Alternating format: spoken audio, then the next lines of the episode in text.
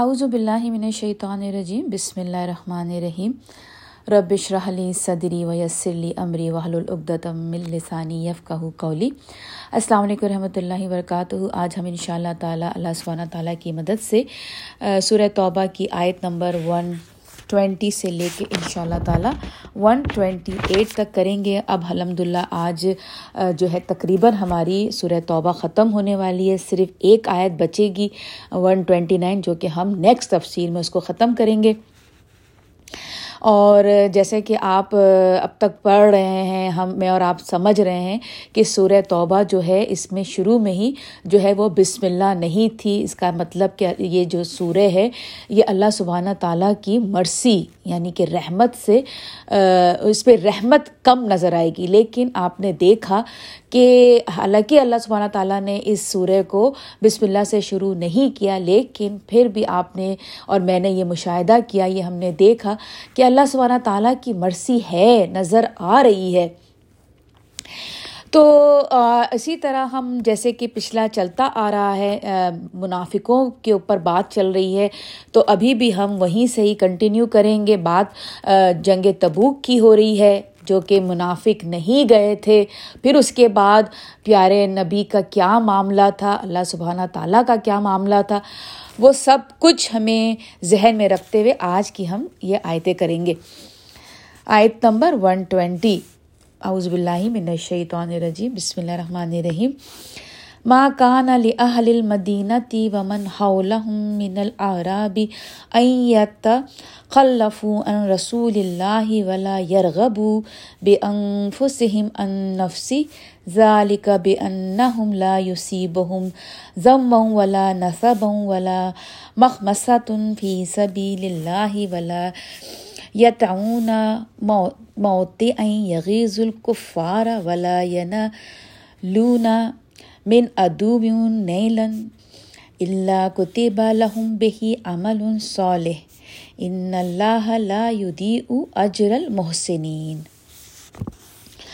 اب اس کا ترجمہ ہے، نہیں زیب دیتا، زیب مطلب جن کو اردو اتنی سمجھ نہیں آتی، نہیں سوٹ کرتا اہل مدینہ کو اور ان کو جو ان کے ارد گرد نوام بدوی عرب ہیں، ان کو سوٹ نہیں کرتا، کیا سوٹ نہیں کرتا کہ وہ چھوڑ کر پیچھے رہ جائیں اللہ کے رسول کو، یعنی کہ غزوہ تبوک میں نہیں گئے تھے، تبوک کے موقع پہ پیارے نبی کو تنہا چھوڑ دیا تھا، تو وہ اللہ تعالیٰ کہہ رہے ہیں کہ یہ تم جب کہ تم ایمان لے آئے ہو تم پہ نہیں یہ زیب دے رہی باتیں، اور کیا زیب نہیں دیتا، اور ناز اور نہیں زیب دیتا تھا کہ فکر کریں اپنی جانوں کی، نبی کریم صلی اللہ علیہ وسلم کی جان سے لاپرواہ ہو کر۔ یعنی کہ آپ کو پتہ ہے نا کہ ہمارا ایمان کمپلیٹ نہیں ہوتا جب تک کہ ہمیں سب سے زیادہ اللہ سبحانہ تعالی عزیز نہ ہو جائیں، اس کے بعد ان کے نبی نبی کریم صلی اللہ علیہ وسلم اپنی جانوں سے زیادہ، تب تک ہمارا ایمان کمپلیٹ نہیں ہوتا۔ تو یہاں پر بھی اللہ سبحانہ تعالیٰ کہہ دیا کہ تمہیں نہیں زیب دیتا جب کہ تم اپنے آپ کو ایمان والا کہہ رہے ہو کہ تم نے نبی کو اپنی جانوں پر فوقیت دے دی، یعنی کہ تم اپنی جانوں کو گنوانے کی وجہ سے کہ میں مر نہ جاؤں تم نے نبی کو جانے دیا، اور جھوٹے بہانے کر کے تم پیچھے رہ گئے۔ یہ اس لیے کہ یہ وہ لوگ ہیں کہ نہیں پہنچتی انہیں پیاس اور نہ جسمانی مشقت اور نہ بھوک اللہ کی راہ میں، اور نہیں اٹھاتے وہ کوئی ایسا قدم جو ناگوار ہو کفار کو، یعنی کہ یہ وہ لوگ ہیں جو سختیاں برداشت نہیں کرتے اپنے اوپر، اور دوسرا یہ کہ وہ کفار کو اپنی ذات سے ناخوش نہیں کرنا چاہتے، ایسا نہ ہو کہ ہائے کفار جو ہے ان کو پتہ چل جائے کہ ہم بھی جنگ میں شامل تھے، تو وہ جو ہمیں دیتے دلاتے ہیں یا جو کچھ بھی ان کے ساتھ معاملہ ہے وہ کہیں ہمارا گڑبڑ نہ ہو جائے، اور نہیں حاصل کرتے وہ دشمن پر کوئی کامیابی مگر لکھا جاتا ہے ان کے لیے اس کے بدلے میں ایک عمل صالح، یعنی کہ وہ جو کچھ بھی، اگر وہ تبوک کے موقع پر یا کسی بھی اللہ کے راستے میں جانے کے موقع پر اگر وہ اس میں حصہ لے لیتے ہیں تو ان کا چھوٹا سا چھوٹا عمل اللہ سبحانہ تعالیٰ لکھتے ہیں. اس کے بدلے میں ایک عمل صالح، اس لیے کہ اللہ نہیں ضائع کرتا اجر اچھا کام کرنے والوں کا. یعنی کہ آپ اور میں جو ہے جو کچھ بھی جو بھی نیک کام ہو رہا ہو اس میں ہم اپنے طور پہ جتنا بھی حصہ ڈال دیں گے، ضروری نہیں ہے کہ اس کی پوری کمپلیشن کے لیے کے بعد ہی ہمیں اس کا اجر ملے گا. نہیں، ہم جڑ گئے، معاملہ چل رہا ہے، ہم نے اپنا تھوڑا سا کام کر دیا، لیکن جتنا بھی ہم نے کیا ہے کوالٹی کیا ہے اللہ سبحانہ تعالیٰ کو خوش کرنے کے لیے، نبی پاک صلی اللہ علیہ وسلم کی مدد کرنے کے لیے، پھر اس میں اپنا جتنا بھی حصہ ڈالا ڈالتے ہیں اللہ سبحانہ تعالیٰ اس کا پورا پورا اجر عطا کرتے ہیں. اب جو نیکسٹ آیت آ رہی ہے وہ بڑی ہی خوبصورت آیت ہے. اور نہیں خرچ کرتے یہ کسی قسم کا خرچ جھوٹا نہ بڑا، اور نہیں طے کرتے یہ کوئی وعدہ مگر مگر لکھا جاتا ہے ان کے حق میں تاکہ بدلہ دے ان کو اللہ بہتر اس عمل سے جو وہ کرتے تھے. یعنی کہ وہی بات ہے کہ جتنا بھی جتنا بھی یہ منافق جو بھی عمل چھوٹا سا کر رہے ہیں یا بڑا کر رہے ہیں، اللہ سبحانہ تعالیٰ ان کا ضائع نہیں کریں گے اگر اس میں تھوڑی بھی نیت ان کی صاف ہے. دیکھیں یہ جو یہ جو آیت ہے نا، احسنا ما کانوا یعملون، یعنی کہ اللہ تعالیٰ بہتر اس عمل کا جو ہوتا ہے، جو حصہ سب سے بہترین، وہ اس کا اجر کاؤنٹ کرتے ہیں. اس کا کیا مطلب ہے اس آیت کا؟ کہ دیکھیں آپ اور میں اپنی زندگی میں ہم بہت سی نیکیاں کرتے ہیں، ٹھیک ہے. کوئی نیکیاں کوئی نیکی ٹین پرسینٹ ہوتی ہے اچھی، کوئی ٹوینٹی پرسینٹ، کوئی تھرٹی پرسینٹ، کوئی فورٹی، کوئی نائنٹیز میں ہوتی ہے، ہے نا. کبھی کبھی ہماری پوری زندگی کو اگر ہم آپ دیکھیے تو کچھ ہم نے ایسی نیکیاں کی ہوں گی جو اللہ سبحانہ تعالیٰ کی نظر میں نائنٹی پر ہے، نائنٹی فائیو پر ہے. کچھ نیکی ہم نے ایسی کی ہے کہ مطلب ہاں بس ٹھیک ہے، مطلب اللہ کی نظر میں اس کو ٹین پرسینٹ. تو اگر آپ اپنی نیکی کا گراف بنائیں نا، جیسے گراف اگر آپ بناتے ہیں تو گراف کیسا بنے گا؟ اوپر نیچے اوپر نیچے اوپر، تو ٹاپ پہ تھوڑی سی نائنٹی نائنٹی فائیو کی دو تین نیکیاں ہیں، مثال دے رہی ہوں، میں اپنی بات کر رہی ہوں. ٹوینٹی تھرٹی تھرٹی فائیو کی زیادہ ہیں، لیکن اللہ سبحانہ تعالیٰ اللہ سبحانہ تعالیٰ اپنے بندوں پر اتنے مہربان ہیں، اتنے رحم کرنے والے ہیں کہ وہ اپنے بندوں کا جو معاملہ ہے نیکیوں کا، وہ جو ان کی بیسٹ نیکی ہوتی ہے نا، جیسے آپ کی اور میری جو بیسٹ ہوگی، اسی بیسٹ نیکی کو لے کر وہ تمام نیکیوں کو اسکورنگ کریں گے. مثال کے طور پہ اگر آپ کالج اسکول جاتے ہیں یا آپ خود بھی پڑھاتے ہیں، تو جیسے کہ آپ نے ایگزام لیا، آپ کا تین ایگزام ہیں، اس میں سے آپ نے ایک ایگزام میں نائنٹی لیے، دوسرے ایگزام میں آپ نے ففٹی لیے، تیسرے ایگزام میں آپ نے سکسٹی لیے. تین ایگزام کا جو سب سے بیسٹ اسکور ہوگا نائنٹی ہے، تو ایز اے ٹیچر جب آپ اس رزلٹ دیں گے تو اس بچے کو آپ نائنٹی دیں گے. وہ جو دو لو اسکور ہیں اس کو آپ اگنور کر دیں گے.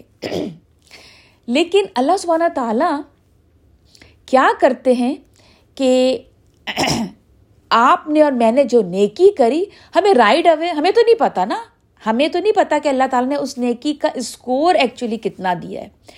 تو ہم اپنے حساب سے نیکیاں کرتے چلے جاتے ہیں. اسی طرح ایک ٹیچر جو ہے وہ بتا اگر نہ بتائے اپنے اسٹوڈنٹس کو کہ میں تمہاری اسکورنگ کس حساب سے کر رہا ہوں، لیکن تمہارا جو بیسٹ اسکور ہوگا اسی کا رزلٹ بنے گا، تو اسٹوڈنٹس جو ہیں وہ پورا سیمسٹر محنت کرتے رہتے ہیں کہ اب پتہ نہیں سب سے بیسٹ کون سا ایگزام جائے جس کی بیس پہ ہمارا رزلٹ بنے گا. تو یہی مومن کا حساب کتاب ہوتا ہے. لیکن اللہ سبحانہ تعالیٰ نے یہاں پر کہہ دیا اللہ احسن ما کانوا یعملون، یعنی کہ جو بہتر بہترین عمل ہوگا اسی پہ سارا سب کچھ اللہ تعالیٰ اس کا رزلٹ بنائیں گے. تو ہوپ فلی ان شاء اللہ تعالیٰ ہماری نیکیاں ہم جو کر رہے ہیں ان میں سے جو ہماری بہترین نیکی ہے اللہ سبحانہ تعالیٰ اسی نیکی کے اس پہ ہمارا جو ہے وہ اینڈ رزلٹ بنا دے. آمین یا رب العالمین. اور نہیں تھا مومنوں پر ضروری کہ وہ نکل کھڑے ہوں جہاد کے لیے سب کے سب، یعنی کہ جب جا رہے تھے مومن جہاد پر تو مشکل تھا نا کہ پورا سٹی تو نہیں خالی ہو سکتا نا، کسی کو تو پیچھے رہنا ہے. تو جو جو رہ جاتے وہ کیا کرتے، لیکن کیوں نہ ایسا ہوا کہ نکلتے ہر حصے آبادی میں سے کچھ لوگ اس غرض سے کہ وہ سمجھ پیدا کریں دین کی. یعنی کہ ہر سٹی میں، ہر محلے میں، ہر کمیونٹی میں ایک گروپ ایسا ہونا چاہیے جو اپنے آپ کو ڈیووٹ کرے اللہ کا علم حاصل کرنے کے لیے. یعنی اللہ تعالیٰ کہہ رہے ہیں کہ جب جب لوگ جہاد پہ چلے گئے تھے تو جو پیچھے رہ گئے تھے وہ بس فارغ رہنے کے لیے نہیں، ان کا کیا کام تھا، چار لوگ جمع ہوتے، علم حاصل کرتے، پھر کیا کرتے، پھر واپس آتے اور خبردار کریں اپنی قوم کے لوگوں کو جب وہ لوٹ کر آئیں ان کے پاس، تاکہ وہ بچے رہیں برے کاموں سے. یعنی کہ جو ہمارے جو اگر ابھی ہم اپنے آپ کو ایگزامپل میں سمجھیں کہ جیسے ہماری اس میں جو لوگ ہیں جو علم حاصل کر رہے ہیں وہ عالم جب بن جاتے ہیں تو پھر جب نارمل لوگوں میں آتے ہیں تو پھر بہت فلسفی باتیں نہ کریں، نارمل لوگوں کے لیول پہ آ کے بیسک جو دین ہے اس کو پھیلائیں، خبردار کریں. یہاں پہ اللہ تعالیٰ نے کیا بولا، لِیُنذِرُوا، اور خبردار کریں، کیونکہ جو نہیں جانتے. اب اب آپ اور میں اگر علم حاصل کر رہے ہیں اور ہم ایک ہم, ہم ان لوگوں کے بیچ میں بیٹھے ہوئے جو جو نہیں جانتے، جو ان کے پاس علم بہت کم ہے، دنیا کا نہیں اللہ کا علم، قرآن کا علم وہ ان کے پاس کم ہے. تو اب ہم اب کیا کریں گے، ان کے پاس بیٹھ کے تبوک کی باتیں کرنا شروع کریں گے، یا ہم اللہ سبحانہ تعالیٰ کی جو بیسک باتیں ہیں، ایسا تو نہیں کہ اب ہم نے تبوک پہ جو اتنی ساری چیزیں سیکھی ہیں جو سب ہم اس کے اوپر ان لوگوں سے وہ باتیں کرنا شروع کر دیں. یہ نہیں کہ ہم اپنے علم کو دکھا رہے ہیں کہ ہاں دیکھو ہمیں کتنا معلوم ہے، ہم سورہ توبہ پہ آپ کو بتا سکتے ہیں کہ ہم نے کیا کیا. نہیں، ان کے پاس ان کے لیول کی باتیں کریں، ان کو بیسک بیسک کیا ہے ہمارے دین میں اس طرح کی باتیں کر کے ان کو خبردار کریں. ان کو یہ بتائیں کہ دیکھو دنیا ٹیمپریری ہے، واپس پلٹ کے اللہ سبحانہ تعالیٰ کے پاس جانا ہے. تو ہم اپنا ٹائم کہاں لگا رہے ہیں، اگر ہم ٹائم ان چیزوں پہ لگا رہے ہیں جس کا اینڈ رزلٹ آخرت میں کچھ بھی نہیں، تو ہم ویسٹ کر رہے ہیں اپنی زندگی کو. آؤ آؤ مل کے ہم اپنے زندگی کو ڈیوائڈ کریں. ضروری نہیں کہ ہم پوری اپنی لائف کو ڈیووٹ کر سکتے ہیں ہنڈریڈ پرسینٹ کہ بس اللہ ہی کی چیزیں، ایسا ناممکن ہے. ڈیوائڈ کریں اپنے ڈیلی جو ہمارا ایوری ڈے کا روٹین ہے اس کو ڈیوائڈ کریں. اگر ہم قرآن سے بالکل دور ہیں تو آئیں بہنوں ہم مل کے کچھ حصہ قرآن کو سنیں، سمجھیں، پھر ہم دیکھیں کہ آہستہ آہستہ آہستہ ہمارے اندر کتنی چینجنگ آتی ہے، ہمیں خود بھی نہیں پتہ چلے گا. اور ہمیں قرآن جو ہے ہمارا ظاہری اور باطنی، جو ظاہر ہے اور جو اندر سے، وہ سب کچھ صاف کر دے گا. اور پھر جب ایک وقت آئے گا جب ہم اللہ سبحانہ و تعالیٰ کے پاس جانے والے ہوں گے تو ہم بڑے خوبصورت ظاہری اور باطنی دونوں طرح سے خوبصورت ہو کر اپنے رب سے ملاقات کریں گے انشاء اللہ تعالیٰ. آگے ہم چلتے ہیں. اے لوگو جو ایمان لائے ہو جنگ کرو ان سے جو تمہارے قریب ہیں کافروں میں سے. یعنی کہ یہ اس وقت آپ کو پتہ ہے نا چار مہینے کا ٹائم تھا جب مکہ فتح ہو چکا تھا، تو اللہ تعالیٰ کیونکہ یہ سورہ اللہ تعالیٰ کی مرضی سے خالی ہے، تو اللہ تعالیٰ یہاں پہ بہت سخت حکم دے رہے ہیں کہ جب تم کافروں سے انٹریکٹ کرو گے، ملو گے، تو تمہارا کیا کیا رد عمل ہوگا، یعنی کہ کیا تمہارا ریئیکشن ہونا چاہیے. تو ان سے جنگ کرو، یعنی کہ اگر تم ان سے مل رہے ہو تو بالکل تمہارے تمہیں تمہیں میں نے اجازت دی ہے کہ نکالو تلوار اور اڑا دو ان کی گردن. یہ بالکل اس وقت اس وقت جب چار مہینہ گزر جانے کے بعد جب کفار اڑے اڑے ہوئے ہیں کہ نہیں ہم ایمان نہیں لائیں گے، یہ ان اس ٹائم کے لیے یہ آیت ہے.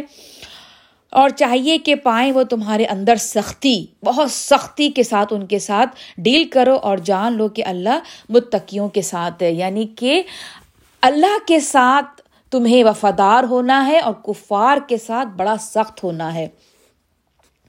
اور جب بھی نازل ہوتی ہے کوئی سورہ تو ان میں سے بعض لوگ مذاق کے طور پہ سنتے ہیں کہ تم میں سے کس کا بڑھایا ہے اس سورہ نے ایمان، یعنی کہ بڑے مذاق اڑاتے تھے. جب کوئی سورہ نازل ہوتی تھی تو مذاقاً کہتے تھے کہ ہاں بھائی ایمان میں کتنا اضافہ ہوا. اور تو سنو کہ جو لوگ اہل ایمان ہیں ان کے لیے تو اضافہ کیا ہے اس سورہ نے ایمان میں، اور وہ خوش ہوتے ہیں. یعنی کہ جو ایمان والے ہیں واقعی وہ جب قرآن سنتے ہیں تو واقعی ان کے دل جو ہیں وہ ایمان میں ان کے اضافہ ہوتا ہے اور وہ بڑے مطمئن ہو جاتے ہیں. اور رہ گئے وہ لوگ کہ ان کے دلوں میں بیماری ہے سو بڑھاتی ہے نازل ہونے والی سورہ ان کے لیے گندگی، ان کی پہلی گندگی پر، اور وہ مرتے ہیں کفر ہی کی حالت میں. یعنی کہ وہ جو منافق ہیں، وہ جو کافر ہیں، جب وہ یہ کوئی بھی سورہ سنتے ہیں تو وہ ان کے کفر میں اضافہ کرتی ہے. کیا نہیں دیکھتے یہ لوگ کہ انہیں آزمائش میں ڈالا جاتا ہے ہر سال ایک دفعہ یا دو دو بار یا دو بار یعنی کہ جو کفار ہیں، جو منافق ہیں، انہیں اللہ سبحانہ تعالیٰ ٹرائلز میں ڈالتے ہیں تاکہ وہ سدھر جائیں، پھر بھی نہیں توبہ کرتے اور نہ نصیحت پکڑتے، پھر بھی ان پہ کوئی اثر نہیں پڑتا. تھوڑی دیر کے لیے وہ وہ ٹھیک ہوتے ہیں، پھر اس کے بعد دوبارہ وہ اپنے اسی روش پر آ جاتے ہیں. اور جب بھی نازل ہوتی ہے کوئی سورہ تو دیکھنے لگتے ہیں ان میں سے ہر ایک دوسرے کی طرف. یعنی کہ جب بھی کوئی سورہ آتی ہے تو پھر کیا ہوتا تھا، جو منافق ہیں وہ کیا ایک دوسرے کا چہرہ دیکھنے لگتے تھے اور کیا کرتے تھے آ, کہ کہیں دیکھ تو نہیں رہا تم کو کوئی مسلمان، پھر نکل جاتے ہیں وہ مجلس سے نبوی مجلس نبوی سے. یعنی کہ پیارے نبی کے مجلس میں بیٹھے ہوتے تھے اور بڑی ہی پھر آسانی سے وہ اس مجلس سے پیچھے سے پیچھے پیچھے ہوتے ہوئے وہ نکل جاتے تھے. مطلب ان کو نہیں آ, آ, آ, کیا کہتے ہوتا تھا کہ ہم یہ سنیں، کیونکہ آج کل جو ہے نا ہم مسلمانوں کا ایک بڑا ایک سائیکلوجیکل ایک ہمارا جو ہے نا رد عمل ہے جو بڑا وہ ہو رہا ہے کہ جیسے ہمارے اندر یہ چیز آ گئی ہے کہ نہ ہم سنیں گے اور نہ ہم کریں گے. یعنی کچھ لوگ ہوتے ہیں جو کہتے ہیں کہ نہیں بھائی ہم جو بہت پہلے میں آپ کو بتا چکی ہوں کہ نہیں ہم اس طرح کی مجالس جو ہوتی ہیں ہم اس پہ نہیں جاتے ہیں، کیونکہ بھائی اگر سنیں گے اور پھر سن کے عمل نہیں کریں گے تو پھر اور گنہگار ہو جائیں گے. تو پھر اس سے بہتر ہے کہ آپ نہ ہی سنیں تاکہ ہم اللہ کے سامنے یہ بولنے کے تو ہوں گے کہ بھائی ہم نے ہمیں تو نہیں پتا تھا اس بات میں. لیکن یہ بات اور بھی زیادہ گنہگار گناہ کی بات ہے، کیونکہ اللہ تعالیٰ نے آگے کیا فرمایا کہ پھیر دیا ہے اللہ نے ان کے دلوں کو اس بنا پر کہ یہ ایسے لوگ ہیں جو نہیں سمجھ رکھتے، یعنی کہ ان کے دل پھیر دیے ہیں، وہ آنا نہیں چاہتے. یہ اور گناہ کی بات ہے. ایک دفعہ رسول اللہ صلی اللہ علیہ وسلم جب طائف گئے تھے تو وہاں پر ایک شخص ان کو ملا تھا، تو جیسے پیارے نبی نے اپنی بات اس کے سامنے رکھنی شروع کری تو اس نے پیارے نبی کو وہیں روک دیا اور اس نے کہا کہ دیکھو یہیں رک جاؤ، اگر تو تم واقعی اللہ کے رسول ہو اور اگر تم نے جو مجھے بتایا اور میں نے اس پہ نہ مانا تو میں بہت بڑا گنہگار ہو جاؤں گا. تو اس سے بہتر ہے کہ میں تمہاری بات نہ سنوں اور تم پہ میں تمہیں ایسا سمجھوں کہ تم ایک عام انسان ہو، یعنی کہ پھر میں اللہ کے سامنے بولنے والا ہو جاؤں گا کہ مجھے تو پتہ ہی نہیں تھا کہ وہ رسول تھے اور وہ کیا کہہ رہے تھے، میں نے نہیں سنا تو میں فری ہو جاؤں گا. اس پہ یہ غلط بات ہے.